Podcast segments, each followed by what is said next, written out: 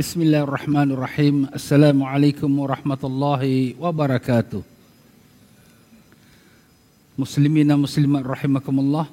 Marilah sama-sama seperti biasa kita mulakan pengajian kita hikam dengan sama-sama kita berzikir kepada Allah SWT.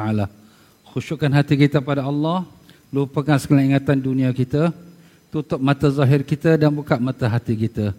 Astaghfirullahalazim, astaghfirullahalazim. astaghfirullahalazim. بسم الله الرحمن الرحيم الله حضره النبي سيدنا محمد صلى الله عليه وسلم وآل الأطهار أصحاب الأبرار أجمعين وإلى حضرة السلطان أولياء والصالحين سيد الشيخ عبد القادر الجيلاني قدس الله سر العزيز وأمدنا الله بإمدادي وآنسنا بحركاته ونفعنا ببركاته وإلى حضرة أهل سلسلة طريقة القادر وخصوصا شيخنا ومرشدنا رابطنا سنفي فود مسلم بن القادر منصور الدين قادر الجيلاني بغدادي شيخ الله الحمول فاتحة أعوذ بالله من الشيطان الرجيم. بسم الله الرحمن الرحيم. الحمد لله رب العالمين الرحمن الرحيم. مالك يوم الدين إياك نعبد وإياك نستعين. اهدنا الصراط المستقيم. صراط الذين أنعمت عليهم غير المغضوب عليهم ولا الضالين. آمين. وقلت استغفروا ربكم إنه كان غفارا يرسل السماء عليكم مدرارا ويمددكم بأموال وبنين ويجعل لكم جنات ويجعل لكم أنهارا. ولو أنهم ظلموا أنفسهم جاءوك فاستغفروا الله واستغفر لهم الرسول لوجدوا الله توابا رحيما. أستغفر الله أستغفر الله أستغفر الله أستغفر الله أستغفر الله. أستغفر الله أستغفر الله أستغفر الله أستغفر الله أستغفر الله أستغفر الله أستغفر الله أستغفر الله أستغفر الله أستغفر الله أستغفر الله أستغفر الله أستغفر الله أستغفر الله أستغفر الله أستغفر الله أستغفر الله أستغفر الله أستغفر الله أستغفر الله أستغفر الله أستغفر الله أستغفر الله أستغفر الله أستغفر الله أستغفر الله أستغفر الله أستغفر الله أستغفر الله أستغفر الله أستغفر الله أستغفر الله أستغفر الله أستغفر الله أستغفر الله أستغفر الله أستغفر الله أستغفر الله العظيم الذي لا إله إلا هو الحي القيوم وأتوب إليه. قال النبي صلى الله عليه وسلم جددوا إيمانكم بقول لا إله إلا الله لا إله إلا الله لا إله إلا الله. لا إله إلا الله. لا إله إلا الله. لا إله إلا الله. لا إله إلا الله. لا إله إلا الله. لا إله إلا الله. لا إله إلا الله. لا إله إلا الله. لا إله إلا الله. لا إله إلا الله. لا إله إلا الله. لا إله إلا الله. لا إله إلا الله. لا إله إلا الله. لا إله إلا الله. لا إله إلا الله.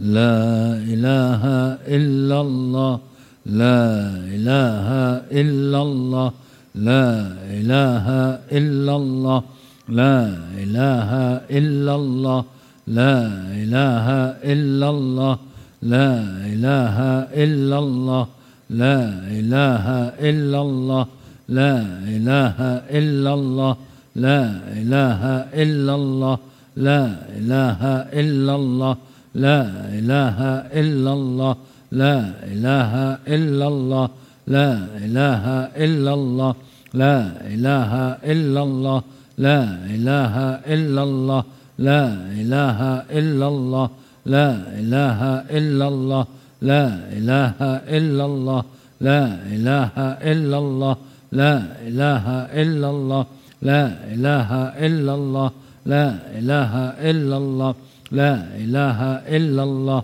لا إله إلا الله لا إله إلا الله لا إله إلا الله محمد رسول الله صلى الله عليه وسلم. من قال في قلبه الله فناصره معين في الدرن هو الله. فاغفر لنا يا الله الله. الله الله الله الله. Allah Allah Allah Allah Allah Allah Allah Allah Allah Allah Allah Allah Allah Allah Allah Allah Allah Allah Allah.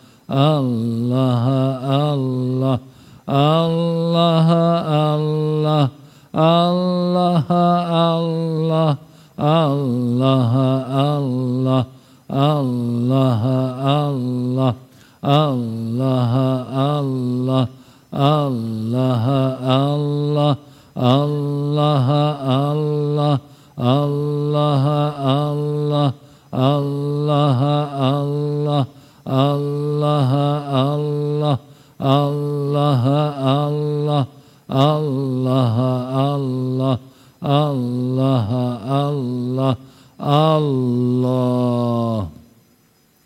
إن الله ملائكته يصلون على النبي. يا أيها الذين آمنوا صلوا عليه وسلموا تسليما. اللهم صل على سيدنا محمد وعلى آله وصحبه وسلم اللهم صل على سيدنا محمد وعلى آله وصحبه وسلم اللهم صل على سيدنا محمد وعلى آله وصحبه وسلم اللهم صل على سيدنا محمد وعلى آله وصحبه وسلم اللهم صل على سيدنا محمد وعلى آله وصحبه وسلم اللهم صل على سيدنا محمد وعلى آله وصحبه وسلم اللهم صل على سيدنا محمد وعلى آله وصحبه وسلم. اللهم افتح علينا وعلى ذرياتنا فتوح على ريفين. اللهم علمنا ما ينفعنا وانفعنا بما علمتنا وزدنا علما. اللهم يا معلم إبراهيم علمنا يا مفاهم سليمان فهمنا. سبحانك لا علم لنا إلا ما علمتنا. إنك أنت العليم الحكيم. ولا حول ولا قوة إلا بالله العلي العظيم. إلهنا أنت مقصودنا ورضاك مطلوبنا. أعطنا محبتك ومعرفتك وصلى الله على سيدنا محمد وعلى آله وصحبه وسلم. والحمد لله رب العالمين. الحمد لله رب العالمين. Allahumma salli wa sallim wa ala sayyidina Muhammad wa ala alihi wa sahbihi wa sallim muslimin dan muslimat rahimakumullah Assalamualaikum warahmatullahi wabarakatuh Alhamdulillah syukur kita pada Allah Ta'ala dengan limpah kurnia taufik hidayatnya telah diperkenankan kita berada dalam rumah Allah. Jangan lupa kita bernaitikaf. Nawaitu sunnatal itikaf fi hazal masjid lillahi ta'ala. Sahaja aku niat i'tikaf dalam masjid ini kerana Allah. Mudah-mudahan sepanjang kita berada di rumah Allah ini kita dikurniakan ganjaran pahala i'tikaf. Para jemaah sekalian semua apa khabar? Alhamdulillah mudah-mudahan Allah panjangkan umur dalam sihat walafiat, dia sembuhkan semua penyakit, dia kabulkan sekalian hajat, dibukakan pintu ma'rifat, ditanamkan iman dan taqwa, dimatikan dalam iman dalam Islam, dalam husnul khatimah dan dipertemukan kita dengan Rasulullah sallallahu alaihi wasallam. Allahumma amin ya rabbal alamin. Alhamdulillah para jemaah sekalian, pada minggu yang lepas walaupun saya tidak ada kerana ada urusan di luar negeri tetapi pengajian kita telah diteruskan oleh yang mulia Ustaz Muhammad Taufik yang di mana kita telah sampai di muka surat yang ke-33 betul ya? Kita masih lagi membicarakan kalam hikmah yang ke-13 ya jadi walaupun telah pun dimulakan bacaan kalam hikmah yang ke-13 tapi nampaknya belum lagi selesai kerana pembahasannya yang amat baik dan panjang. Jadi dengan itu kita menyambung lagi dengan pembahasannya kalam hikmah yang ke-13. Jadi dalam kalam hikmah yang ke-13 yang telah diletakkan tajuknya iman tidak masuk ke dalam hati yang keruh. Jadi iman itu merupakan sesuatu penyucian, pembersihan yang di mana ibarat sekata sepertilah air putih yang bersih dan air putih yang bersih itu tidak akan dapat dinikmati kalau sekiranya kita tuang dalam cawan yang ada kotoran. Bekas kopi, bekas teh, bekas oren. Jadi kalau kita tuang air putih, dia tak jadi air putih. Dia jadi berkeladak air kopi, keladak air teh dan begitulah seterusnya. Demikianlah juga iman. Iman dia tidak boleh bercampur dengan sesuatu yang lain. Dia suci, bersih kerana Allah. Sebab itulah kita bila beriman tu kita mengatakan ikhlas. Ikhlas tu apa? Penyucian. Penyucian tu apa? Tidak ada campuran-campuran yang lain. Melainkan hanya satu saja. Sebab itulah surahnya pendek yang kita namakan surah Al-Ikhlas. Surah itu surah apa? Qul huwallahu ahad. Kul katakan Allahu Ahad. Allah saja. Jangan campur-campur yang lain. Kerana dunia, kerana manusia, kerana pangkat, kerana darjat. Tak ada. Hanya Allah saja. Itulah diletakkan dalam iman kita. Begitulah dalam kata-kata Tuhan pengarang kita rahimahullah ta'ala. Iman tu ha, tidak akan masuk ke dalam hati yang ada kekotoran atau keruhnya. Allahumma ya Allah ya Tuhan kami. Bersihkanlah hati-hati kami ya Allah. Buangkanlah sekalian kotoran dalam hati kami ya Allah. Kami mengaku kami bukan hamba yang baik. Bahkan kami hamba yang banyak melakukan kesalahan. Tapi kami tahu engkaulah Tuhan yang maha pengampun. Ampunkanlah kami ya Allah. Bersihkanlah hati-hati kami ya Allah. Masukkanlah iman yang sebenar-benar hakiki iman dalam hati kami ya Allah. Dengan berkat syafaat Nabi kami Rasulullah sallallahu alaihi wasallam. Allahumma amin. Ya rabbal alamin. Maka dalam kata rangkapan yang pertama yang disebutkan dalam kalam ke yang ke-13 berkata Syekh Ibnu Athaillah Skandari rahimahullah taala semoga Allah taala merahmati rohnya dan meninggikan darjatnya dan melimpahkan keberkahan ilmunya kepada kita. Dan demikian juga semoga Allah taala merahmati tuan penterjemah kitab ini yaitu Ustaz Salim Bahrasi. Semoga Allah tinggikan darjatnya dan menerima amalannya dan dilimpahkan keberkahan ilmunya kepada kita dan kepada kedua-dua guru-guru kita itu kita hadiahkan suratul Fatihah. A'udzubillahi minasyaitonirrajim. Bismillahirrahmanirrahim. Alhamdulillah Rabbil Alamin. Ar-Rahman Ar-Rahim Maliki Yamiddin Iyaka na'budu wa iyaka nasta'in Nasirat mustaqim. Sirat ladzina an'amta alaihim Ghairil maghdubi alaihim Waladdallin. Amin. Qala al-muallif rahimullah ta'ala Kaifa yashirku qalbu suwarul akwan muntabi'atun fi mir'atihim. Ini dah dibaca tapi saya bacakan sekali lagi sebagai penyambungannya. Bagaimana akan dapat terang hati seseorang yang gambar dunia ini terlukis dalam lens atau cermin hatinya. Jadi kalau hatinya itu sudah diterlukis, mana terlukis itu apa? Sudah tertanam di hatinya itu kepada keduniaan. Bagaimana buktinya hati ini itu sudah tertanam, dah sebati dah, sudah cocok dah bersama dengan dunia, umpama kita sekarang ini dalam ibadat kita pun apa yang kita ingat kepada ibadat kita? Maaf maaf katanya kita ingat ialah apa nak buat lepas ni ni ada janji ada appointment uh, besok ada nak jumpa orang kemudian aku janji kawan tu semalam nak jumpa dia petang ni. Maaflah maaf. Kita ni bukan semayang kita bercerita dalam hati kita hal dunia ini yang berlaku pada diri kita ini bukti sudah jelas hati kita ini sudah semadi dan masak dah sama dengan dunia nauzubillah mzalik. Ibarat kata dunia dengan hati itulah dia tak boleh nak berpisah lagi. Nauzubillah. Nah, kalau hati yang seperti itu Ma, macam mana nak bercahaya dengan nur ilahi? Tak masuk cahaya Allah Ta'ala. Seperti kita kata tadi kalau kawan tu air dah penuh kita tuang air maka air yang kita tuang tu tumpah. Kenapa? Dah penuh dah ustaz. Cawan ni airnya. Ha, macam tu lah ibarat kata. Jadi sebab tu lah di sini kita kena bersihkan gilapkan cucikan hati kita tapi nak cuci hati itu macam mana? Itulah yang Nabi sallallahu alaihi wasallam telah berpesan kepada kita. Apa dia? Likulli syai'in saqalah wa saqalatul qalbi zikrullah. Bagi setiap sesuatu tu ada penyuci, penggilapnya dan penggilap hati itu ialah zikrullah. Ha, itulah sebab kita mulakan pengajian kita dengan zikrullah. Orang belajar hikam ni ataupun belajar pelajaran tasawuf ni dia bukan teori, dia kena hidupkan hati dia.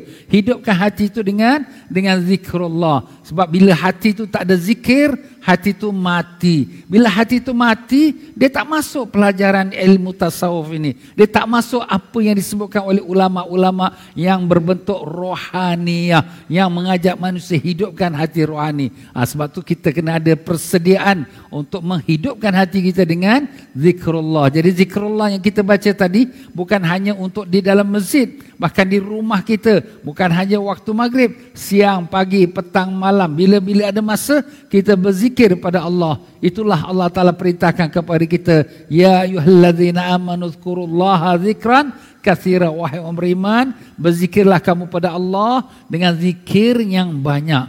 Bukan sikit, banyak pagi, petang, malam berjalan sama saya duduk dan memandu terus zikir, baca selawat, istighfar dan seterusnya. Dan sambungannya lagi am kaifa yarhalu ilallah wa huwa mukabbalun bisyahawatihi. Atau bagaimanakah akan pergi menuju kepada Allah? Seorang hamba yang nak menuju kepada Allah macam mana nak pergi? Padahal dia masih terikat, terbelenggu oleh nafsu, hawa nafsu syahwatnya. Masih mengikutkan hawa nafsunya. Macam mana dia nak sampai kepada Allah Ta'ala? Ibarat kata kita nak menuju ke Singapura, kita daripada Kuala Lumpur. Tapi kita naik ke penerbangan pergi ke Bangkok. Macam mana nak sampai ke Singapura? Ini salah jalan ni. Ha, macam itulah ibaratnya. Kamu ni nak menuju kepada Allah. Nak mendekatkan diri kepada Allah. Tapi kamu ini masih bergelimang dengan dengan nafsu syahwatnya. Macam mana kamu nak sampai kepada Allah? Arti katanya lain, kita kena ikut prosedur dia. Kena ikut jalannya. Jadi kalau kita dah tahu bahawa kita ni, semua kita, oh ustaz kalau macam tu saya tak mau, tak maulah, tak payah nak pergilah menuju kepada Allah. Jawapannya, kita mau atau tak mau, kita pasti menuju pada Allah Ta'ala. Itu sudah pasti tak dapat dielak. Kenapa? Sebab semua kita datang dari Allah, semua kita akan balik pada Allah. Cuma bagaimana kita pulang kepada Allah Ta'ala, itulah yang kita nak tahu. Apakah kita buat kepersediaannya ataupun kita tidak membuat persediaannya. Sudah tentulah kalau kita nak belayar, kita nak pergi ke ya, ke Mekah, kita kena siapkan persediaan kita. Kita punya wang kita, bekalan kita, penerbangan kita. Cuba kalau orang yang nak belayar jauh, tiba-tiba dia pergi ke tepi pantai, kemudian dia nak belayar. Macam mana nak belayar? Takkan nak berenang kat dalam laut matilah dimakan ikan jerung. Sebab itulah di sini dia kena buatkan persediaan. Semua kita akan belayar. Mau tak mau kita pasti akan meninggalkan dunia ini. Dan kita akan balik kepada Allah Ta'ala. Ha, jadi sinilah satu peringatan kepada kita. Bagaimana kamu nak balik pada Allah. Bagaimana kamu nak menuju kepada Allah. Sedangkan kamu masih lagi bergelimang dengan dosa-dosa nafsu syahwat kamu. Jadi sebab itulah di sini kita perlulah mengikis, eh, memelihara, menjaga nafsu kita. Jangan dibiarkan dia berleluasa. Sebab itulah orang-orang Melayu ataupun kita kata pepatah mengatakan, kalau ikut nafsu, lesu. Kalau ikut hati, mati. Ikut Allah, insya Allah selamat. Ha, sebab tu di sini kita nak buat apa-apa pun, jangan hanya ikut nafsu saja. Jangan kita ikut panas darah hati kita saja. Tapi inikah cara yang Allah Ta'ala suka ataupun tidak. Bagaimana aku dengan perintah Allah, syariat Allah. Ha, itu kita kena muhasabah diri kita sebelum kita buatkan sesuatu perkara. Memanglah nafsu ni sedap. Ya, kita nak buat maksiat, nak dating dengan perempuan atau dengan lelaki, nak minum arak, na'udzubillah mazalik. Ini memang sedap, tapi sedapnya lama mana? Sedapnya sekejap saja. Tapi azabnya, azabnya amat lama sekali. Satu hari dalam neraka seperti seribu tahun dalam dunia. Macam mana nak tanggung? Yang sedapnya sekejap, sepuluh minit, lima minit, itulah yang sedapnya. Tetapi azabnya beribu-ribu tahun lagi. Mana kita pilih? Sedangkan kalau kita lawan nafsu kita, kita susah lawan nafsu kita. Berapa lama kau susah kau tak ikut nafsu? Sepuluh tahun, seribu tahun. Tak adalah sekejap aja kita tak mau ikut nafsu kita. Mungkin lima minit, sepuluh minit tu kita lawan nafsu kita. Lepas tu kita sibuk dengan urusan-urusan kita. Dah tak ada fikir lagi pasal nafsu kita. Tapi selamatnya kita, selamat selama-lamanya di hari akhirat. Khalidina fiha abada. Kekal dalam syurga. Inilah hakikat sebenarnya. Susah sikit kat dunia, senang selama-lamanya. Tapi kalau nak senang, nak sedap kat dunia sekejap, tapi azab selama-lama mana kita pilih? Orang yang bijak sudah tentu dia pilih. Eh aku lagi baiklah aku susah sikit tapi senang selama-lamanya.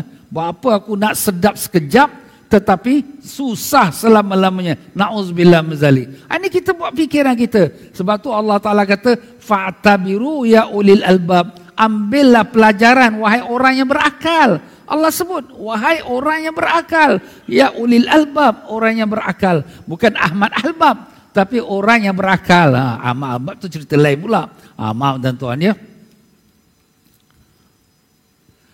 Nah, masuklah kita pada hari ini pelajaran kita yang sambungan daripada apa yang telah ditinggalkan oleh tuan guru kita minggu lepas. Am kaifa yatma'u ayyadkhula hadratullah wa huwa lam yatatahhar min janabati ghafalatihi. Artinya atau bagaimana akan dapat masuk ke hadrat Allah padahal dia belum bersih belum suci daripada kelalaiannya. Yang di sini diumpamakan dengan janabah mana berhadas besar. Jadi kalau kita terjemahkan direct terus bagaimana akan dapat masuk ke hadrat Allah padahal dia belum bersih daripada hadas besar. Ha, itulah demi cerita, demi cerita dia, rangkapan dia. Menghadap pada Allah, menghadap pada Allah, hadrat Allah Ta'ala. Kita ni tiap-tiap hari kita menghadap pada Allah Ta'ala dalam solat kita. Apa kita baca? Wajjahtu wajhiya lillazi fataras samawati wal ard. Aku hadapkan wajahku kepada Allah yang menjadikan langit dan bumi. Kita mengaku kita menghadapkan diri kita pada Allah Ta'ala. Tapi maaflah, dia lidah aja. Hati, hati kita tak menghadap pada Allah. Roh, roh kita tak menghadap pada Allah Ta'ala. Jasad, jasad kita hanya menghadap pada Kaabah. Kiblat itu kiblat kita. Jadi apabila seseorang yang solat ini, kita wajib menghadap kiblat.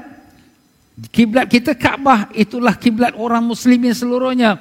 Nah, itu kiblat jasad kita. Jasad Ustaz, ialah jasad lah. Kalau Kaabah depan kita, kita pandang belah kanan, tak sah. Kena menghadap ke depan Kaabah juga itu. Itu syaratnya. Kita sekarang duduk menghadap kiblat. Kita dah tahu kiblat sebelah depan. Kalau kita pusing sebelah kanan, eh semayang kau tak sah lah. Kau tak menghadap kiblat. Ah, itulah dia tuan-tuan. Itu kiblat jasmani. Kiblat rohani kita mana pula? Eh, Ustaz, ada kiblat rohani pula? Ah, itulah yang kau sebut dalam lejah kau wajjahtu wajhiya lillazi aku hadapkan wajahku kepada Allah yang menjadikan langit dan bumi. Jadi rohani kita kiblat kita ialah kepada Allah. Eh macam mana ni kiblat kita kepada Allah? Hati kita ingat Allah. Jadi bila kita Allahu akbar hati kita menghadap kepada Allah. Habis ustaz Aku nak sembahyang ni bukan ingat sangat dengan Allah Ta'ala. Ingat macam-macam. Ah, itulah. Jadi kalau orang-orang tasawuf, sembahyang yang hati dia lalai tu, itu tidak sah tu. Eh, macam mana lu tak sah? Saya dah ambil uduk, dah siap semua betul. Itulah jasmani kamu. Hati kamu, rohani kamu. Tidak sembahyang lagi kepada Allah. Allah. Tetapi ialah segi hukum fikir ni, dia ikut syariat. Syariat tu apa? Hukum zahir lah. Ha, kalau ikut hukum, hukum tasawuf, orang yang semayang hati lalai itu masih lagi orang yang na'uzubillah neraka wil. Fawailul lil musallin alladhina hum an salatihim sahun. Neraka wil bagi orang yang semayang yang lalai dia daripada semayang dia. Semayang tapi lalai. Allahumma ya Allah. Allah maafkanlah kami ya Allah. Kami mengaku kami hamba yang lalai dalam salat kami. Kami mengaku hati kami tak pernah khusyuk pada engkau ya Allah. Kami tahu ini adalah dosa-dosa kami yang telah tebal dalam hati kami. Ampunkanlah kami ya Allah. Maafkanlah kami ya Rahman. Engkau mengetahui bagaimana diri kami yang jahat ini ya Allah. Manusia lihat kami seperti orang yang baik. Tapi engkau saja tahu bagaimana jahatnya diri kami ini. Ampunkanlah kami. Maafkanlah kami ya Allah. Karena kami tahu kalau Tuhan yang maha pengampun. Dan kau suka mengampunkan hambamu. Dengan barakah syafaat Nabi kami. Rasulullah sallallahu wasallam. Allahumma amin ya rabbal alamin. Malu kita kepada Allah tuan-tuan ya. Ah, Allah Ta'ala beri kita segala-gala yang kita nak. Untuk hari ini kita makan, kita pakaian, rezeki, kita ada rumah. Masya Allah, semua Allah Ta'ala bagi. Tapi bila kita dalam menghadap pada Allah, hati kita tidak ingat kepada Allah. Jadi ini satu apa? Muhasabah diri kita. Aku ni, Ustaz cakap ni kena pada aku lah ni. Ha, sebab tu kita ni kalau bila belajar tasawuf ni, jangan kita kata, ha, dia tu kena, oh dia tu kena. Eh bukan ini aku ni. Aku yang macam ni ni astagfirullah ha, jadi baru dapat keinsafan untuk dia memperbaiki diri dia itu.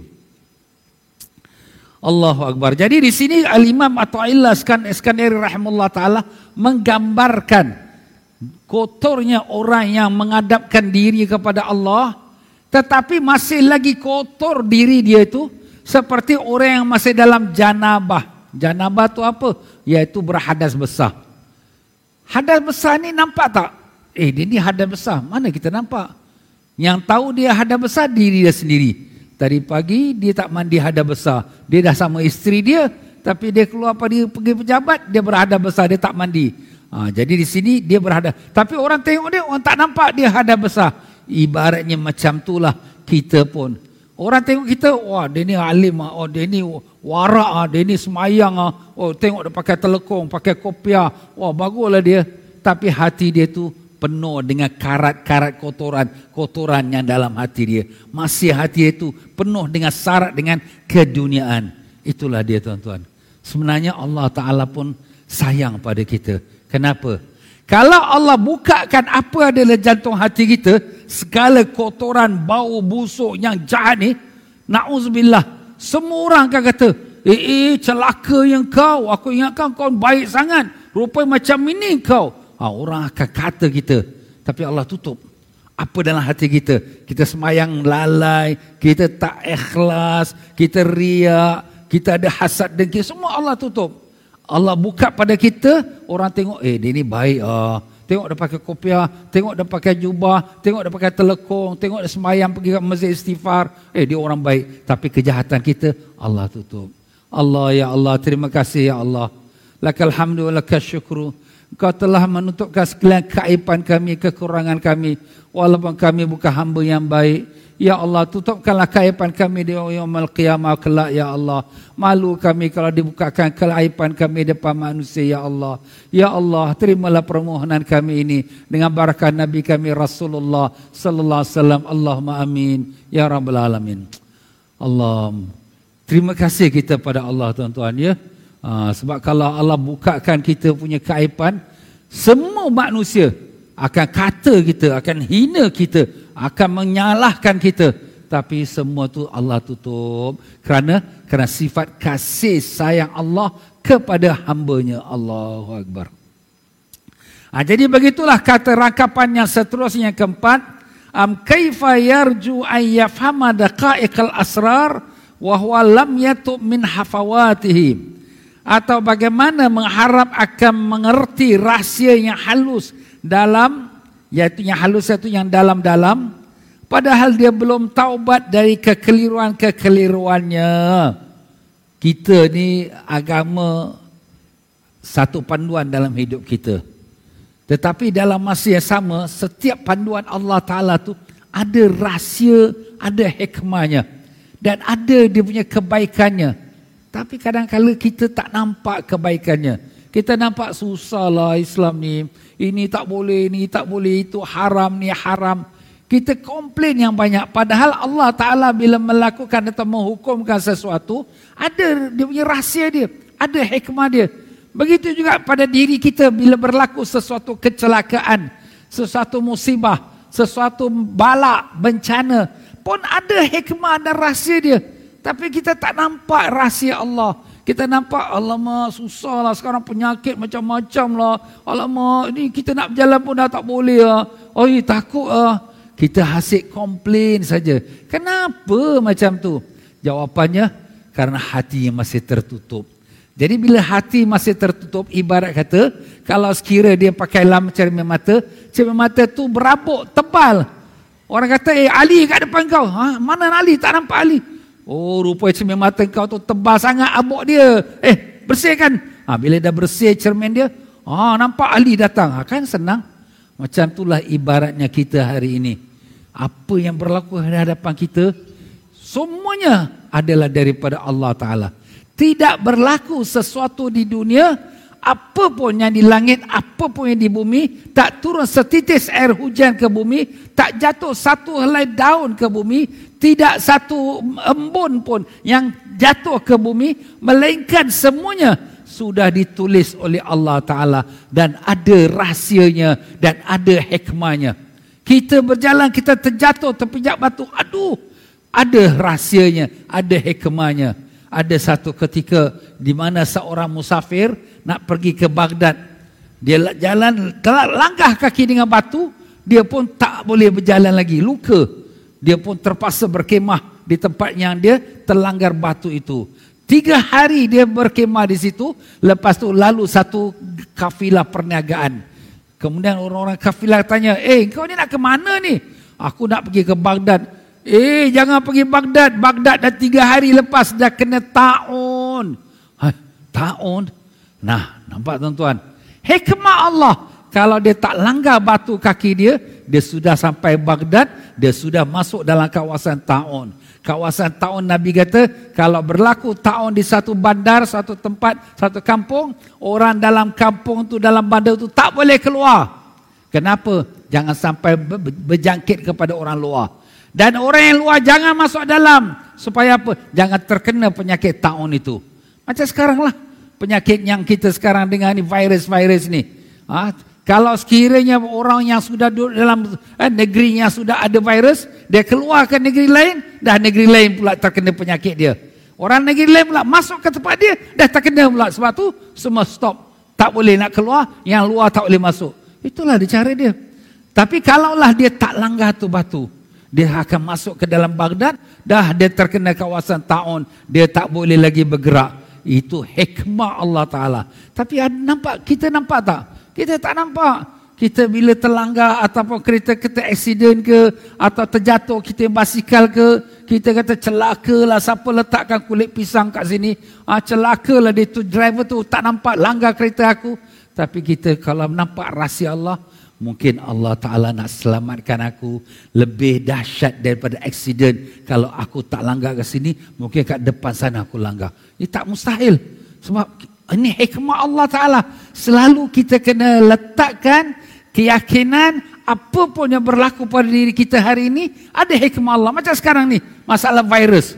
Semua orang takut. Betul, bagus. Kenapa bagus? Supaya semua berhati-hati. Ingat, kau ingat kau boleh hidup panjang lagi, kena virus kau mati lagi. Eh, takutlah. Ah, dah siap, ibadat dah buat, dah taubat, ah, kan bagus kan? Jadi orang yang maksiat-maksiat pun, aku tak mau buat lagi dosa. Aku tak tahu dia kena virus, aku mati. Kan? Ah, baguslah tu. Jadi dia bertaubat dan dia beramal. Yang tak semayang pun dah semayang. Yang tak keluar zakat pun keluar zakat. Yang buat maksiat pun stop. Ah, itulah hakikatnya hikmah Allah Ta'ala. Tapi kalau ustaz, dia itu maksiat, masih terus maksiat. Jadi orang yang tak mengambil pelajaran, ini balak memang betul balak untuk dia. Sebab apa? Menyusahkan dia. Dan di akhirat, na'udzubillah, balak lain lagi pula. Keren dosa dan maksiat. Tapi orang beriman, bila ada balak, ada musibah, dia pun menghadap diri daripada Allah. Ya Allah, aku dah banyak dosa dah. Aku banyak buat salah. Inilah sebab akibatnya. Ya Allah, ampunkanlah aku. Kan bagus. Itulah hikmah. Banyak lagi hikmah Allah SWT. Jadi sebab itulah di sini tuan-tuan dan puan-puan ya. Apabila orang yang maaf kata kalau hati yang masih kotor lagi. Dia takkan faham. Hikmah, rahsia-rahsia apa yang Allah Ta'ala jadikan di atas muka bumi ini. Jadi walaupun kita kita tak pandai ustaz, tapi tak pandai pun kita yakin apa yang berlaku ialah dengan kehendak Allah dan apa yang berlaku ada hikmah dan rahsia di sebaliknya. Itu confirm guarantee. Kenapa? Kerana Allah tidak melakukan sesuatu perkara yang sia-sia. Perkara sia-sia itu tak berlaku daripada Allah taala. Kenapa? Kerana Allah maha bijaksana. Segala apa yang dia lakukan ada hikmah rahsia yang baik untuk kita maupun kita sedar atau kita tak sedar. Ah, itulah hakikatnya tuan-tuan. Ya Allah, ya Tuhan kami, kami syukur padamu ya Allah kerana kau beri kami iman, kau beri kami Islam supaya kami senantiasa melihat akan hikmah engkau dan segala rahsia yang telah kau takdirkan ke atas kami. Kami mohon padamu sekalian kebaikan apa yang kau takdir pada kami. Dan kami mohon lindung daripada sekalian kejahatan yang kau telah takdir dan atau kau akan takdirkan pada kami. Ya Allah, selamatkanlah kami, keluarga kami, masyarakat kami dan dunia ini daripada sekalian macam penyakit dan balak dan musibah. Dan berikanlah ke semua kami peringatan untuk kembali padamu, Ya Allah. Dengarkanlah permohonan kami dengan barakah syafaat Nabi kami, Rasulullah Sallallahu Alaihi Wasallam. Allahumma amin. Ya Rabbal Alamin. Allah, Tuan pengarang kita ini dia bukan sembarang orang tuan-tuan. Imam Ibn Atta'illah ni wali Allah.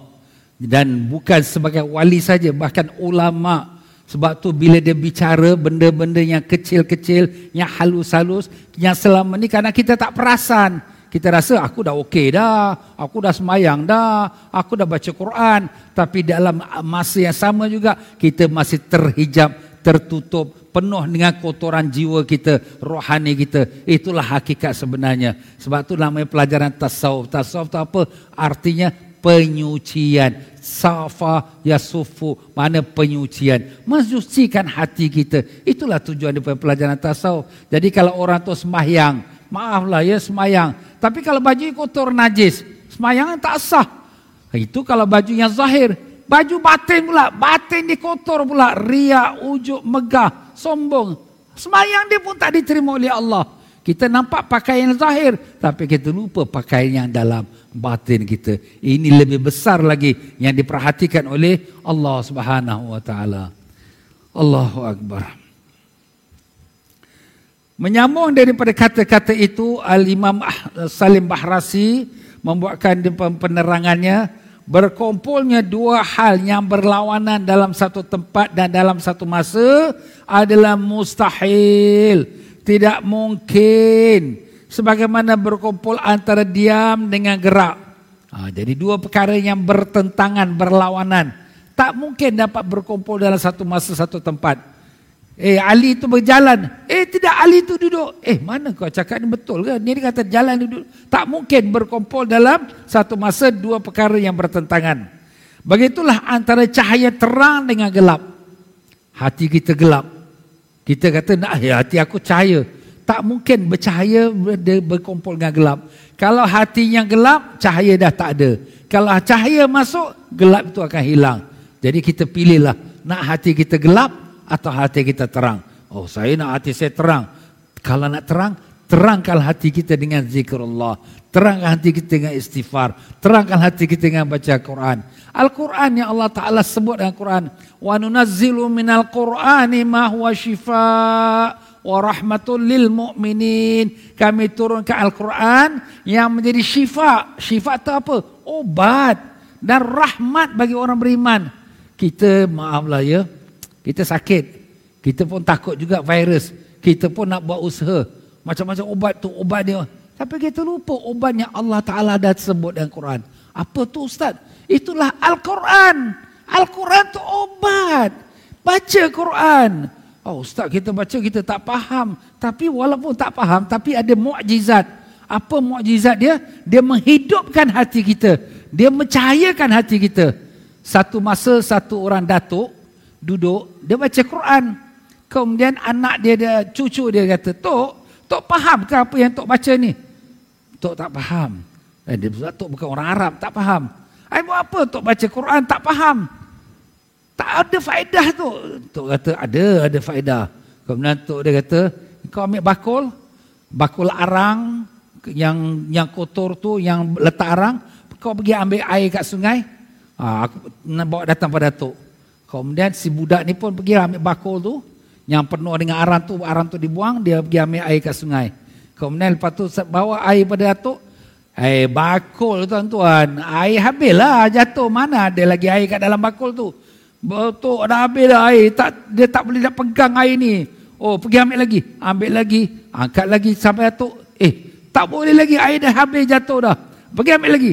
Dah ambil dua tiga kali, Datuk dia kata, ah, kau nampak tak apa perubahan bakul itu? Haa lah, tadi bakul tu hitam pasal bakul ni bekas angkat arang. Tapi sekarang sudah bersih. Begitulah hati kita. Hati yang hitam, yang kotor. Kita baca Quran mungkin kita tak faham. Tapi kerana Quran itu ada mukjizat, Quran itu adalah nurullah, maka Quran itu mencahayakan hati kita, bersihkan hati kita. Itulah dia Al-Quran. Itulah dia mukjizat Allah. Sebab tu di sini Allah dah sebut wa nunazzilu minal qur'ani ma huwa shifa. Kami turunkan Quran itu sebagai syifa. Syifa itu apa? Obat. Itu obat kita. Tapi kita cari yang lain-lain. Tapi kita lupa obat yang Allah Ta'ala turunkan untuk kita. Baca Quran. Sekarang ni sudah masa akhir zaman tuan-tuan. Penyakit pun macam-macam. Kalau nak mati tu memang akan mati. Tak tak kena penyakit pun mati. Tak apa kita baca Quran. Jadikan amalan kita hari-harian. Tak banyak sedikit. Tak boleh habis satu hari satu juz, setengah juz. Tak boleh setengah juz, suku juz. Tak boleh suku juz, satu dua muka surat kita baca pagi, satu dua muka surat kita baca waktu petang atau malam. Jadikan dia amalan rutin kita. Aku mesti nak baca Quran. Selagi tak baca Quran satu muka, malam ni aku tak mau tidur. Aku nak baca Quran. Ah, itu jadikan dia amalan kita. Itu obat Allah Ta'ala dah turunkan untuk kita. Allahu Akbar. Demikian pula nur cahaya iman berlawanan dengan gelap yang disebabkan kerana selalu masih berharap menyandar kepada sesuatu selain Allah. Iman itu nur. Iman itu yakin. Tetapi kita digelapkan dengan keyakinan kita, harapan kita kepada selain Allah. Macam macam sekarang lah ni. Kita dalam masalah penyakit. Kita berusaha mencari obat sana, obat sini, pergi dukun sana, dukun sini, pergi hospital sana, hospital sini, tapi kita lupa obat Allah Taala. Kita lupa Al-Quran, kita lupa zikrullah, kita lupa selawat. Macam manalah kau nak dapat obat?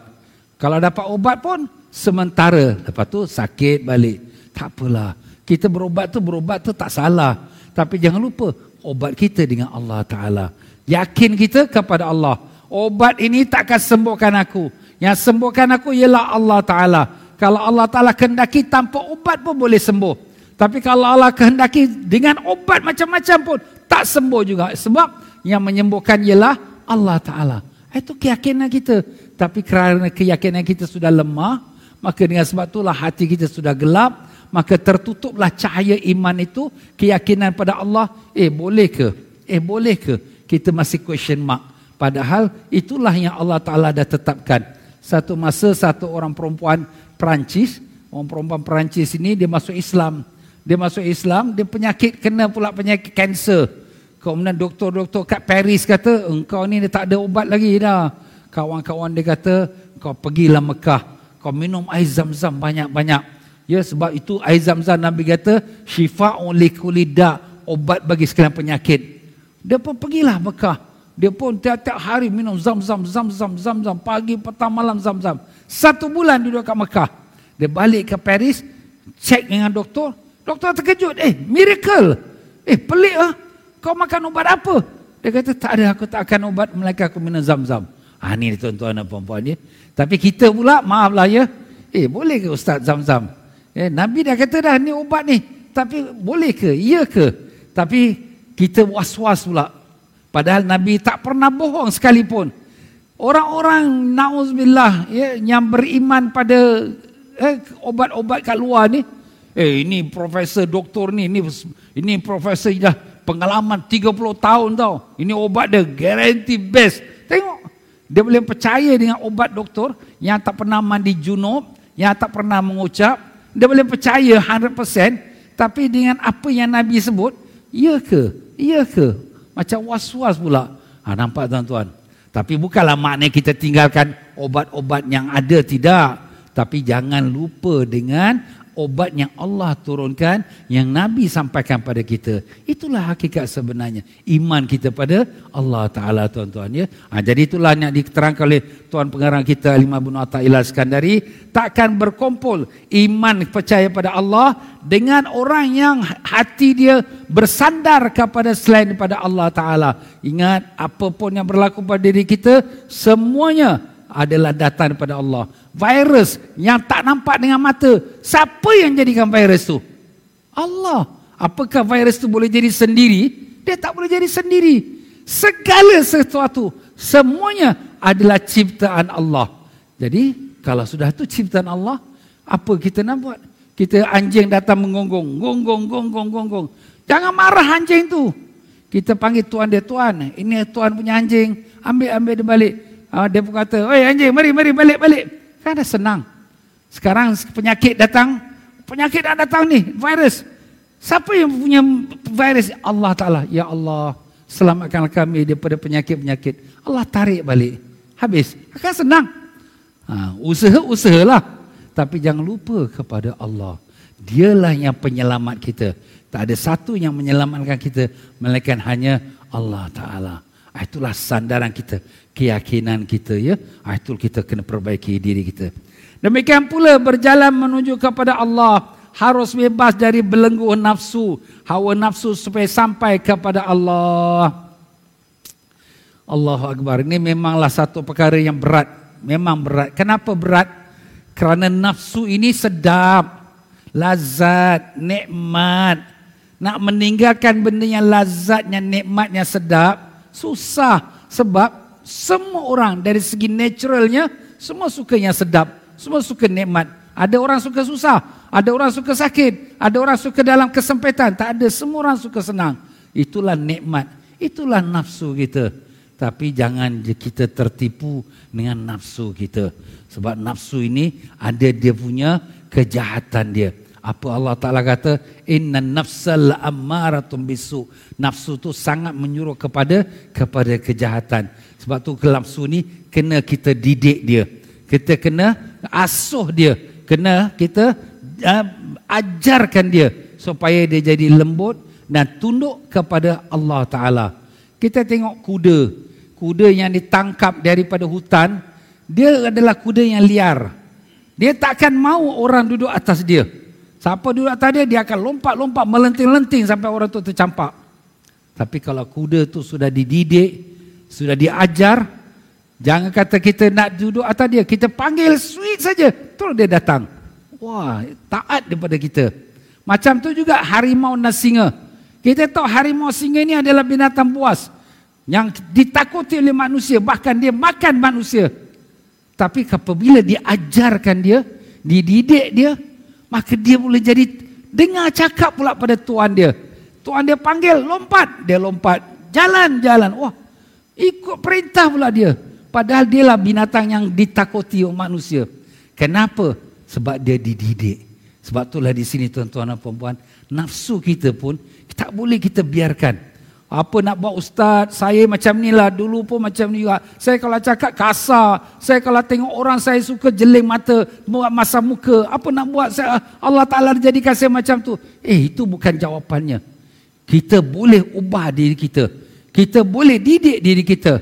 Satu biji yang kita tanam, dia boleh jadi pokok yang besar, mengeluarkan hasil buah-buahan.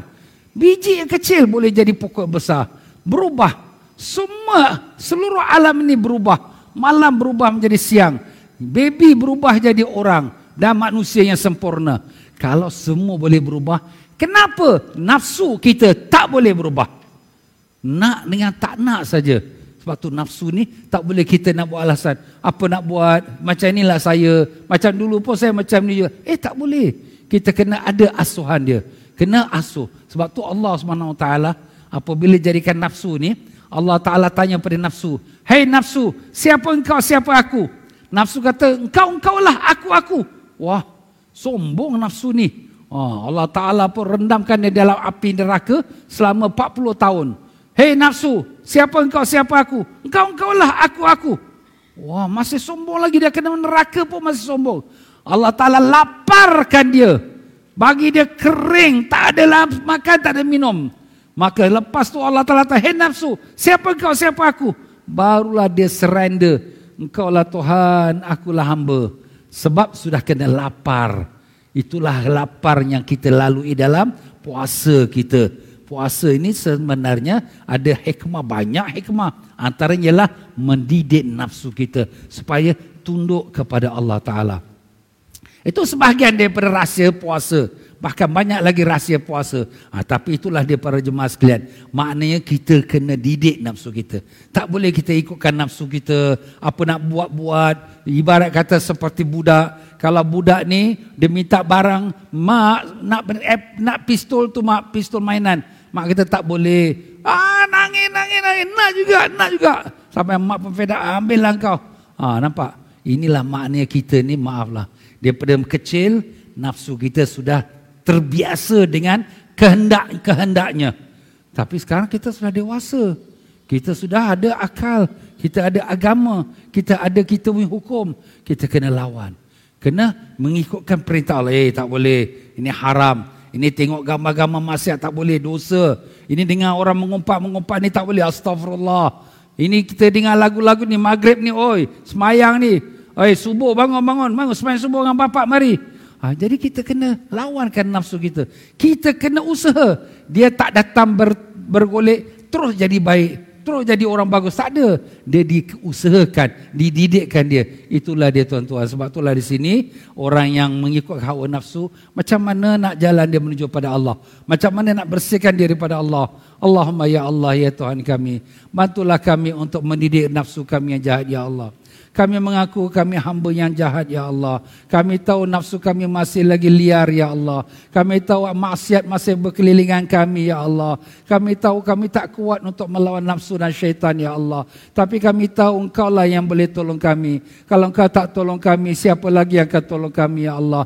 Bantulah kami ya Allah. Kuatkanlah iman kami ya Allah. Kuatkanlah pegangan kami pada agamamu ya Allah. Janganlah kau matikan seseorang dari kami. Mereka atas kalimah la ilaha ilaha illallah Muhammadur Rasulullah sallallahu alaihi wasallam. Mati kala kami dalam iman mati kala kami dalam Islam mati kala kami dalam husnul khatimah. Dan temukanlah kami dengan nabi kami Rasulullah wasallam. Ya Allah kau peliharalah diri kami keluarga kami anak cucu kami dan masyarakat kami dan sekalian kaum muslimin dan muslimat dan khususnya dan yang umumnya sekalian manusia ya Allah daripada penyakit-penyakit yang bahaya. Kami tahu semua penyakit datang pada engkau dan tiada yang dapat menyembuhkan melainkan Engkau juga ya Allah. Tiada yang dapat mengangkatkan penyakit ini daripada kami melainkan Engkau juga ya Allah. Selamatkanlah negara kami Singapura dari penyakit-penyakit yang bahaya ini ya Allah dan semua negara-negara jiran kami dan di mana-mana ya Allah. Ya Allah ya Tuhan kami terimalah permohonan kami.